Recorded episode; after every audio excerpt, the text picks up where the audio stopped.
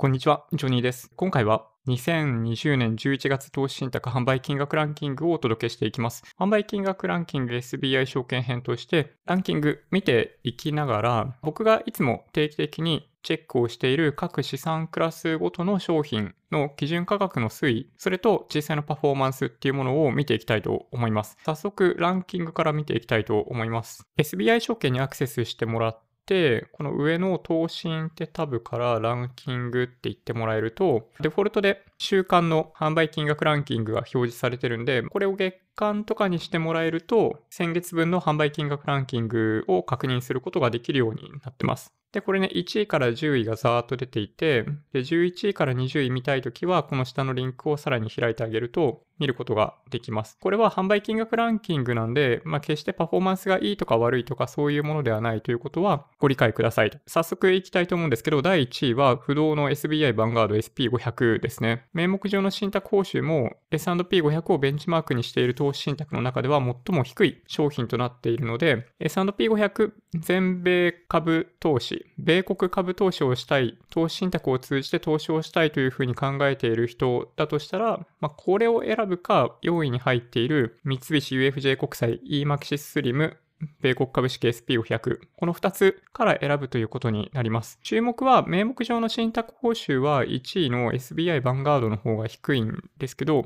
実際のコストっていう意味でいくと、まあ、これね、説明がちょっと難しいんですけど、運用報告書を見ていただいてもいいんですよ。で、見ていただくと、総計比率が出ていて、1位の SBI ヴァンガードの方は0.11%で、4位の EMAXI Slim SP500 の方は春の段階なんですけどね、0.15%とかなんですよ。それだけ見ると本当は1位の SP500 の方がパフォーマンスが良くって良さそうなんですけど、トータルリターンっていう列があると思うんですが、これを見ると EMAXISSlim の方が低いですね。なので、名目上も運用報告書の総計比率で見ても、なんとなく1位の方が良さそうなんだけど、同じ期間で比較していないっていうのもあるんですけど、結果としてトータルリターンで見ると EMAXI Slim の方がパフォーマンスが良いということになっているというのは事実としてあったりするんで、この辺は要チェックかなと思います。盲目的に1位の SBI ヴァンガードを買っときゃいいのかって言われると、まあそうでもないというのが、まあこういう数字から見ててもよくわかるかなと思います。次の1年でどんな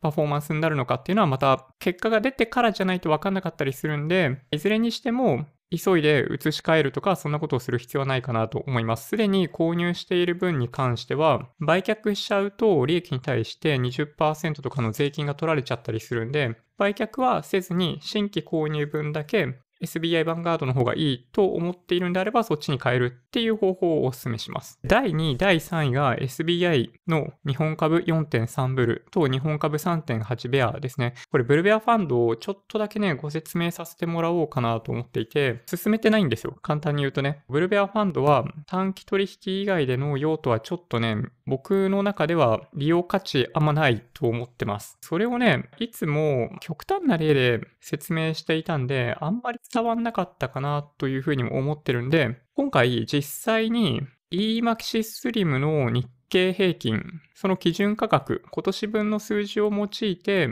それに対して4.3ブルの商品だとこういう基準価格になっていきますというものをお見せしていきたいと思います。ちょっとね、数字が本当にいっぱい並んでて、まあ、苦手だという方もいらっしゃるかもしれないんですけど、これ実際の三菱 UFJ 国債 EMAXI SLIM 国内株式、括弧日経平均の基準価格ですね。これ2020年1月6日から直近の12月22日までのデータがこの中に入ってます。ちなみにこのデータそのものは SBI 証券のページからも取得できるので、ダウンロードできるんで、まあ、そちらで取っていただけるといいかなと思います。ちなみに取り方は、これどの商品でも同じなんですけど、例えばこうやって個別の投資信託のページに遷移して、真ん中ら辺にグラフとか出てるとこあると思うんだけど、この下に過去データっていうのがあるんで、これクリックすると、なんかポップアップでこんなのが出てくるんで、これで取得したい期間を、例えば今回のケースであれば、2020年1月1日からで検索ってすると、237件って取れてるんで、おそらく一番最後は、この年初の1月6日になってますよね。このデータを取ってきているような感じです。こうやって誰でも簡単にデータのダウンロードってできるようになっているんで、やっぱりね、自分自身の目でパフォーマンスとか確認するっていうのが僕はいい方法だと思うので、ぜひトライしてみてくださいと。ちょっと話を戻して、ブルベアファンドがどんな推移になってしまうのかというのをお見せしていきたいと思います。どんなものをお見せするかというと、2020年の年初から直近の12月22日までの推移。それをこの EMAXI Slim の日経平均の基準価格とブルベアファンドの基準価格がどういう風になるかっていうものをお見せしていきたいと思います。これ先ほどダウンロードした基準価格のデータを、これ1269とかから始まると、これ数字上ちょっとわかりにくいので、1万になるように計算してます。はい。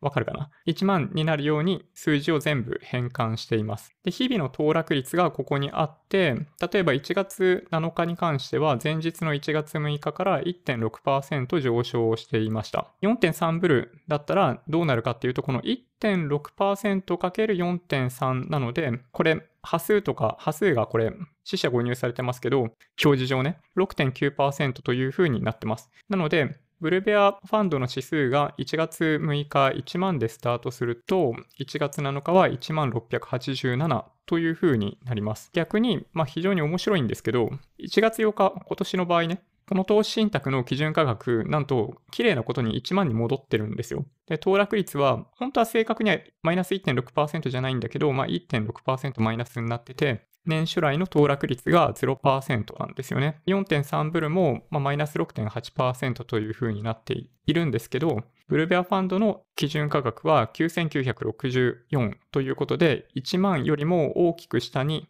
割り込んでいる年初来騰落率もマイナス0.4%になってしまっているというのが、ここが一つ分かりやすい例ですね。で、これをずっと12月22日まで繰り返していくと、どうなるかっていうと、この元々のね、投資信託の基準価格は、まあ、1万からスタートしたとすると1万1586で年初来の騰落率が15.9%ということになります。で、ブルベア指数の方は1万からスタートしたのが1万2051という風になっていて、年初来騰落率が20.5%。もともとのね、投資信託の年初来騰落率がプラス15.9%にもかかわらず、ブルベアファンドの方はプラス20.5%にしかなっていないというのが、この、まあ、単純、単純にですよ、これ正確に4.3倍になるわけでは本当はないんで、こういう数字にはならないんですけど、正確にはね、ブルベアファンドが少しずつこの基準価格が下がっていくというものをここでは表現しています。これね、グラフにするとどうなるかっていうと、この元々の投資信託とブルベアファンドの指数が元々の投資信託とブルベアファンドの指数がどういうふうに推移するかっていうと、こんな感じですね。両方ともスタート地点は1万です。で、もちろん、青い方の線が元々の投資信託の基準価格の推移で、上がっているところでは緑の線こっちがブルベアファンドの指数のグラフなんですけど、青が上がっているところはもちろんすごい上がってるんですけど、当たり前なんですけど、青が下がっているところは急激に下がっている。先ほどお話ししたように、青が横ばいなのに対して、緑はそれを大きく下回っちゃった状態になってるんですよね。この今年2020年後半に関しては。これがブルベアファンドの一番、なんだろうな、その基準価格がどんどんどんどん切り下がってしまうということを表現しています。わかるかなこれね。うん。あの、一方的にね、上がってる時はいいんですよ。だけど、上がったり下がったりしていると、ブルベアファンドは基本的にっていうか、その仕組み上、その日々の値動きに対して、今回のケースでいくと4.3倍の動きをするように、先物とかを利用して、基準価格が推移するようになっているんで、上がったり下がったりすると、指数、元々のベンチマークになっている指数が元の数字に戻っても、ブルベアファンドの場合元に戻らないというのが特徴なので、えこれでお分かりいただけるといいんじゃないかなと思います。なので、何を言いたかったかっていうと、ブルベアファンドは長期投資用じゃないんで使わない方がいいですよってことです。はい。わずか1年の間だけのチャートを見ていても分かったと思うんですけど、どんどんどんどん基準価格が切り下がっていく。4.3倍って言ってるのに、大元の指数とそんなに変わんない数字になっちゃってるじゃないですか。今のグラフを見るとね。なので、短期取引としては利用価値もちろんないとは言わないんですけど、長期では保有しないようにするべきだと思います。ちなみにね、投資信託より ETF の方がいいと思うけどね、短期売買するんだとしたら。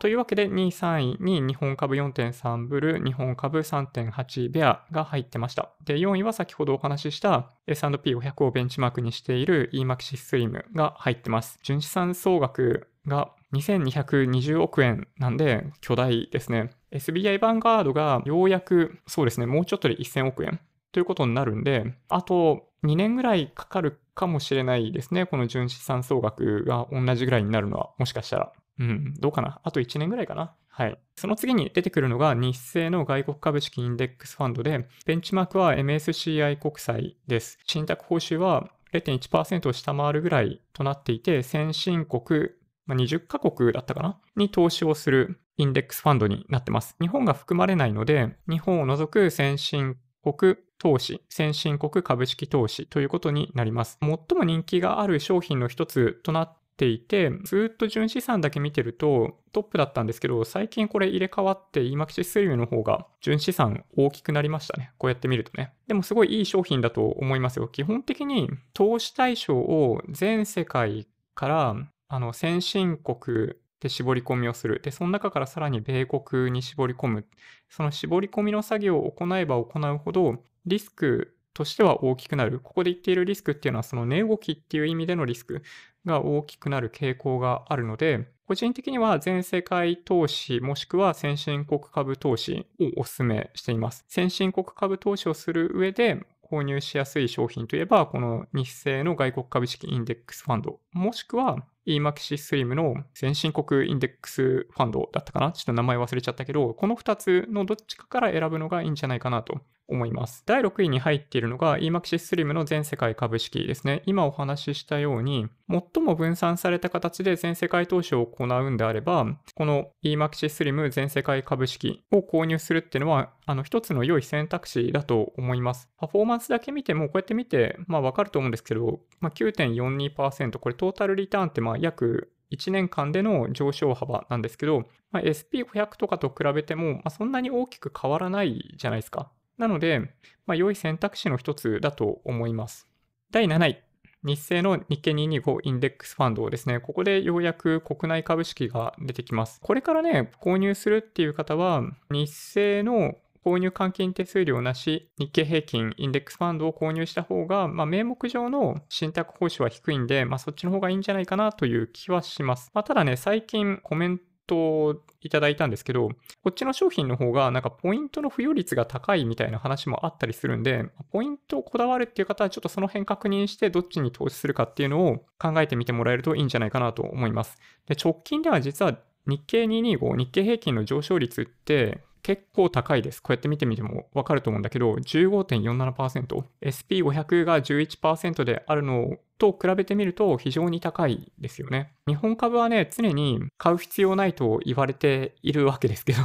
ちょっとかわいそうなぐらいそういうふうに言われているわけですけど、時価総額ベースベースで考えれば、まあ、何パーセントか分ぐらいは持ってても僕はいいと思ってるんで、半分とかね、100%は日本株で持つべきではないと思うんだけど、一部ね、日本株で持ってるっていうのは別に悪いことではないかなと思います。だからといってね、あの、今後、直近の1年で日経225のパフォーマンスがいいからって、今後1年間のパフォーマンスもいいかと言われると、そうとは限らないんで、まあ、これ気をつけましょうね。ほとんどの個人投資家は基本的に追っかけ投資なんですよ。あの、米国株もそうなんですけど、ナスダック指数とかね、S&P500 に投資資金が急激に入ってきたのは、ここ2年ぐらいの話で、実は。それまではそんなでもなかったんですよ。だけど、すごい上昇したのって、まあ、ここ1、2年とかだけじゃなくて、その前からずっとなんですよね。なので、リーマンショック以降は、その米国株投資をしてたら、ものすごい上昇になってるんで、まあ、そこからずっと持ってる人は良かったんだけど、多くの人は、だいぶ上がってきた後に、すごい SP500 とか、そのナスダック指数、ナスダック100上昇してるよっていう話を聞いて、その後ようやく動き出すんで、その頃には終わってしまうということもなきにしもあらずなんで、追っかけるように投資をするのは、ちょっとあんまりお勧めできるやり方ではないかなと思います。そういうのも排除して、あんまりそこまでね、その将来のことを予測せずに投資をしたいということであれば、全世界投資っていうのが良い選択肢だと思います。先ほどお話ししていた EMAXI Slim のオールカントリーってやつね。そう、あの辺がいいと思いますね。8位、レオスのひふみプラスですね、アクティブファンドがここで、まあ、ようやく入ってくるって感じ。まあ、8位、9位、9位も確かそうだったかな。これね、僕よく知んないですけど、えー、っと、両方ともアクティブファンドだったと思います。アクティブファンドはね、パフォーマンス非常に高かったりもするんですけど、あの、短期、中期での投資をやっている方だったら、そういうの買ってもいいかもしれないんですけど、僕はね、長期投資でしか考えていないんで、基本的に売らないっていう投資手法、その老後になるまでも売らないっていうことを考えてるんで、アクティブファンドはちょっと選びにくいですね。アクティブファンドはね、やっぱり長期にわたってインデックスを超えるパフォーマンス出してるものってほとんどないし、やっぱね、そのファンドマネージャーに依存する部分ってどうしてもあると僕は思ってるんですよ。あとは、やっぱりそのひふみプラスとかもそうだと思うんだけど、資金が集まりすぎると、効率的な資金配分ってどうしてもできなくなる。そこ、まあ、例えばひふみプラスの場合、基本的にバリュー投資を行っているという認識なんだけど、割安に放置されている銘柄って、まあ、無限にあるわけじゃないじゃないですか。で、資金が集まりすぎると、やっぱりそのファンドの影響力大きくなるし、ある程度割安に放置されている銘柄に投資したいんだけど、なんかそうでもないところにお金を入れていかないといけないという状況になっていく、まあ、可能性があるだろうなと、まあ普通に考えればね、というふうに見ているんで、アクティブファンドは長期投資には向かないんで、僕の中ではね、検討から外させてもらっています。なんかね、この辺のお話は、あの、最近最近始めたブログにも書いていたりするんで、まあそっちとかを見ていただけると嬉しいかなという気もします。はい。今みたいなお話をしてるだけですけどね。うん。最後、第10位が楽天の日本株4.3ブルーですね。これもブルベアファンドなんで、買わない方がいいと思います。長期投資にとっては微妙な商品だと思うんで、やめときましょうねって感じですね。11位以下はご紹介しないですけど、EMAXI Slim だったり、iFree、ナスダック100とか、まあなんかいろんなもんが入ってますね。はい。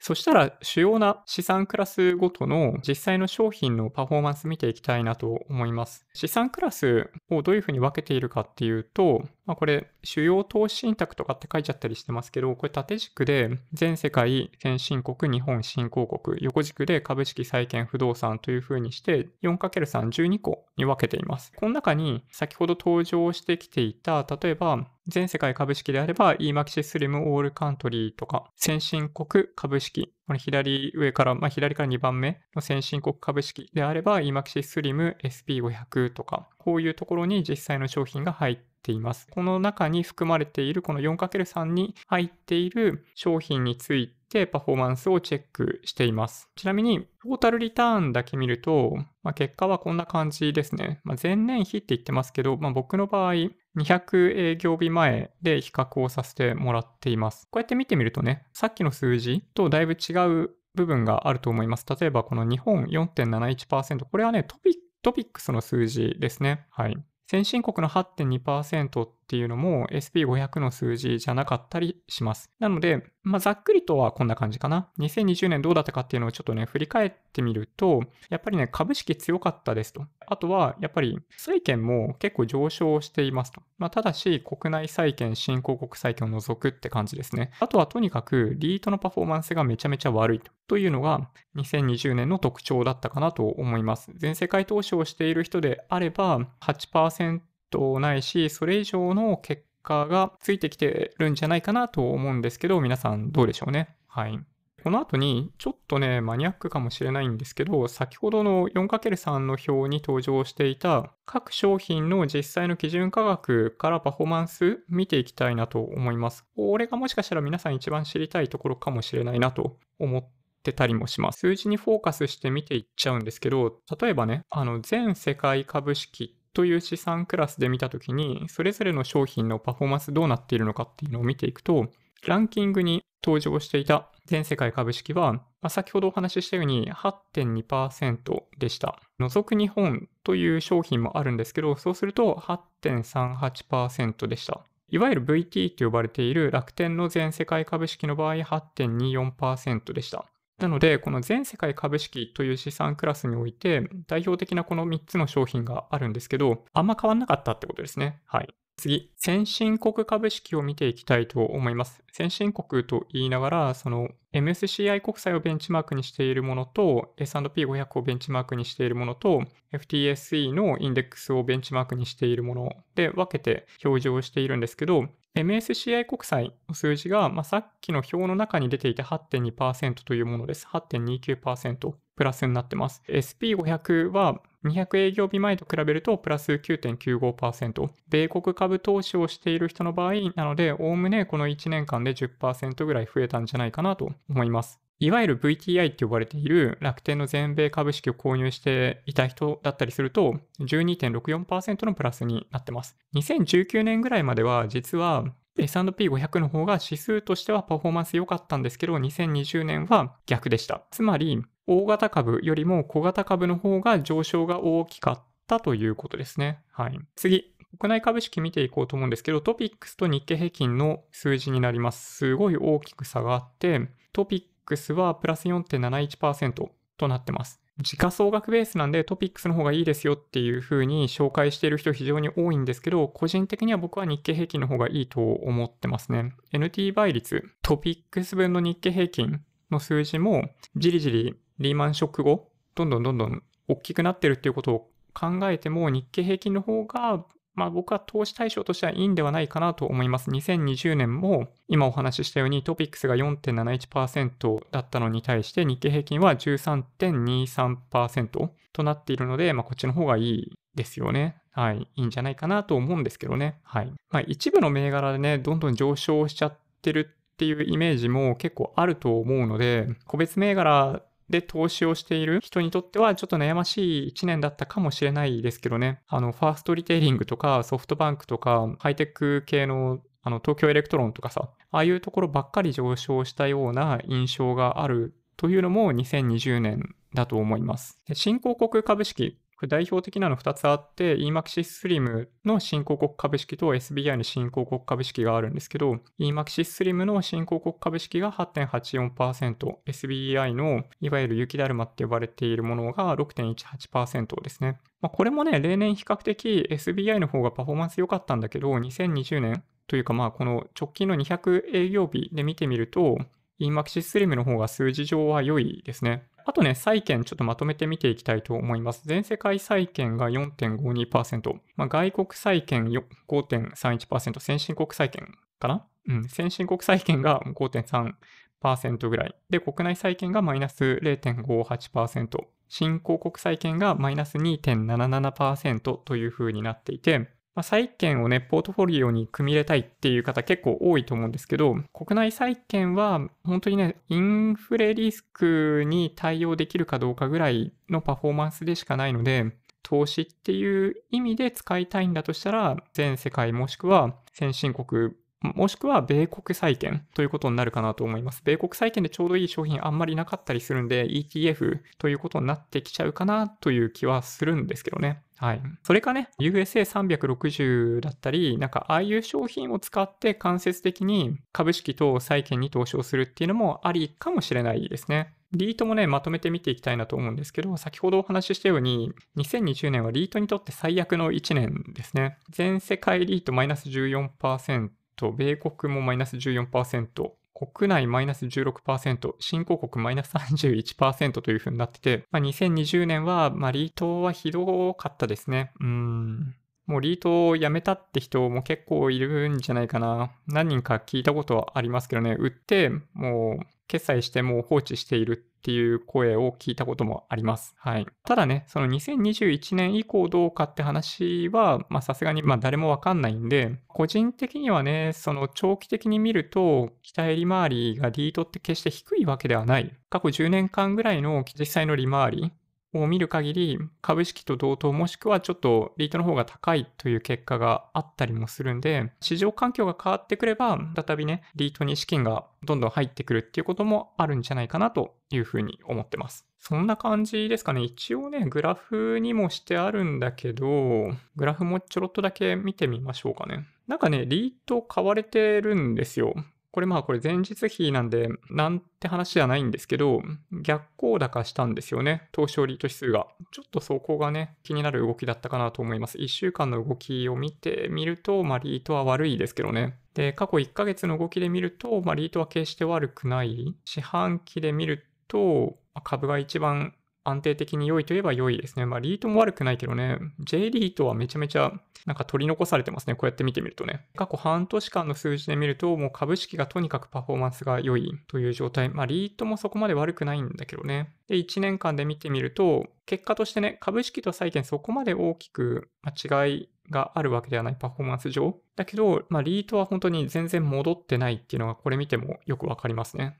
はい。まあ、そんな感じでしょうかね。今日は SBI 証券の11月分のランキングを見てきました。プルベアファンドの基準価格が実際にどうなるのかっていうのも見てもらっていたし、各資産クラスごとの実際のパフォーマンスとかもね、見ていただいたんで、2021年にどんな商品を購入したいかみたいなものの検討する上でのね、参考になったらいいんじゃないかなと思っています。ランキングの中からね、初心者が買うべき商品はこれとこれとこれっていう風にも説明していたりするんで、まあ、もし興味があればそっち見ていただければいいかなという気がします。はい。あまあ別に大した話じゃないですよ。全世界株式、先進国株式、まあ米国株式ぐらいが、まあ初心者にとって良い選択肢だろうなというふうに思っているっていう話が、まあブログにつらつらと書いてあるってだけですね。はい。じゃあそんな感じで今日は終わりにしていきたいなと思います。もし今回の動画が参考になったというようであれば、高評価ボタンお願いします。合わせてチャンネル登録していただけると嬉しいです。それでは